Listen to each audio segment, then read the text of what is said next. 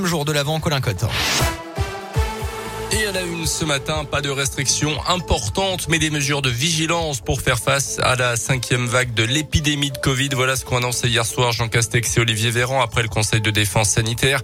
Fermeture des boîtes de nuit à partir de vendredi pour quatre semaines au moins. Le masque obligatoire à l'intérieur et à l'extérieur dans les écoles où le protocole va passer de niveau 3. Démarrage aussi dans une semaine de la vaccination des 5-11 ans à risque. Les plus de 65 ans sont à partir d'aujourd'hui prioritaires pour être vaccinés, même sans rendez-vous. Le variant Omicron est manifestement plus contagieux, mais pas forcément plus dangereux que le variant Delta qui reste dominant en France, a par ailleurs indiqué le ministre de la Santé. Dans l'un, le taux d'incidence s'établit à 592 cas pour 100 000 habitants, 507 en Saône-et-Loire. Dans l'actu également, il avait mis le feu à des poubelles au pied de son immeuble à Bourg en septembre et en octobre dernier, un jeune burgien d'une vingtaine d'années condamné à 18 mois de prison avec sursis. Aucune explication sur son geste. Il a parlé d'une simple pulsion et de la consommation d'alcool. Le soir de son arrestation le 27 octobre, un voisin l'avait vu lacérer les pneus de six voitures sur le parking de l'immeuble. Nouvelle journée d'action des agents du social et du médico-social. Aujourd'hui, manifestation à Bourg tout à l'heure à 10h devant la préfecture à l'appel de plusieurs syndicats. Les agents demandent d'avoir accès à la prime du Ségur de la santé. Un nouvel allié dans la lutte contre la désertification médicale. Dans l'un, on connaissait le déploiement des cabines de téléconsultation financées par le département. Mais le conseil départemental vient de signer vendredi un accord avec un nouvel acteur, groupe La Poste. Ce dernier s'engage à faire des propositions pour favoriser le bien vieillir à domicile.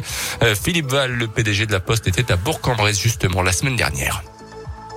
La Poste, ce qu'elle peut apporter, c'est d'abord, au, sens premier, en apportant à domicile des médicaments, de la visite, de lien social, euh, des repas, et donc elle fera son travail logistique. Elle peut aussi, grâce au passage des factrices et des facteurs, déclencher des mécanismes d'alarme lorsque il y a des problèmes. Le facteur, il sait qu'il ne pourra plus être un facteur lettre parce qu'au 21e siècle, la lettre est en déclin et il a décidé de travailler sur ce qui est son métier, c'est-à-dire la proximité et le lien humain et social.